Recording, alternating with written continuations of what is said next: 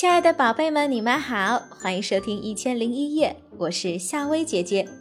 又到了夏薇姐姐和宝贝们讲故事的时间了。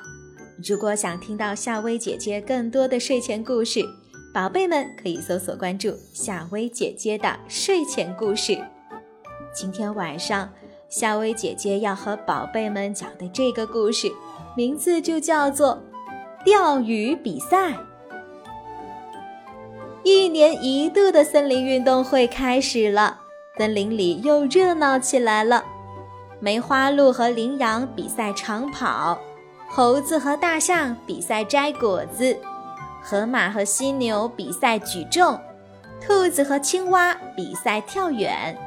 小动物们都在向大家展示自己的本领。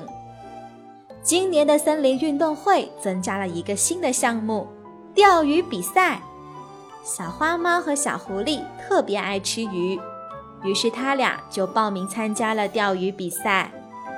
小花猫和小狐狸一起来到河边，山羊裁判发给他们每人一个水桶、一根鱼竿，比赛就正式开始了。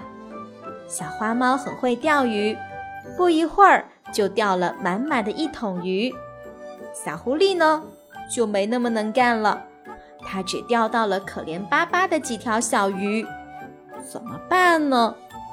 眼看比赛要输了，小狐狸的眼睛咕噜噜的一转，想出了一个坏点子。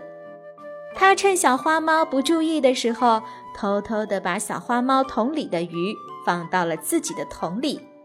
这样一来，小花猫桶里的鱼变少了，而小狐狸桶里的鱼却变多了。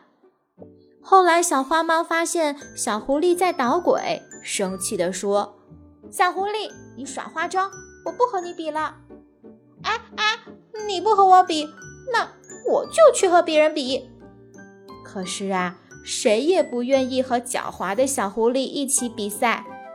没人和我比，我就是冠军啦！小狐狸挺得意。这一切都没逃过山羊裁判厉害的双眼。结果，小狐狸得了倒数第一。无论参加什么比赛，我们都要凭自己真正的本领才行。好啦，宝贝儿，今晚的故事就讲到这啦，睡吧，晚安。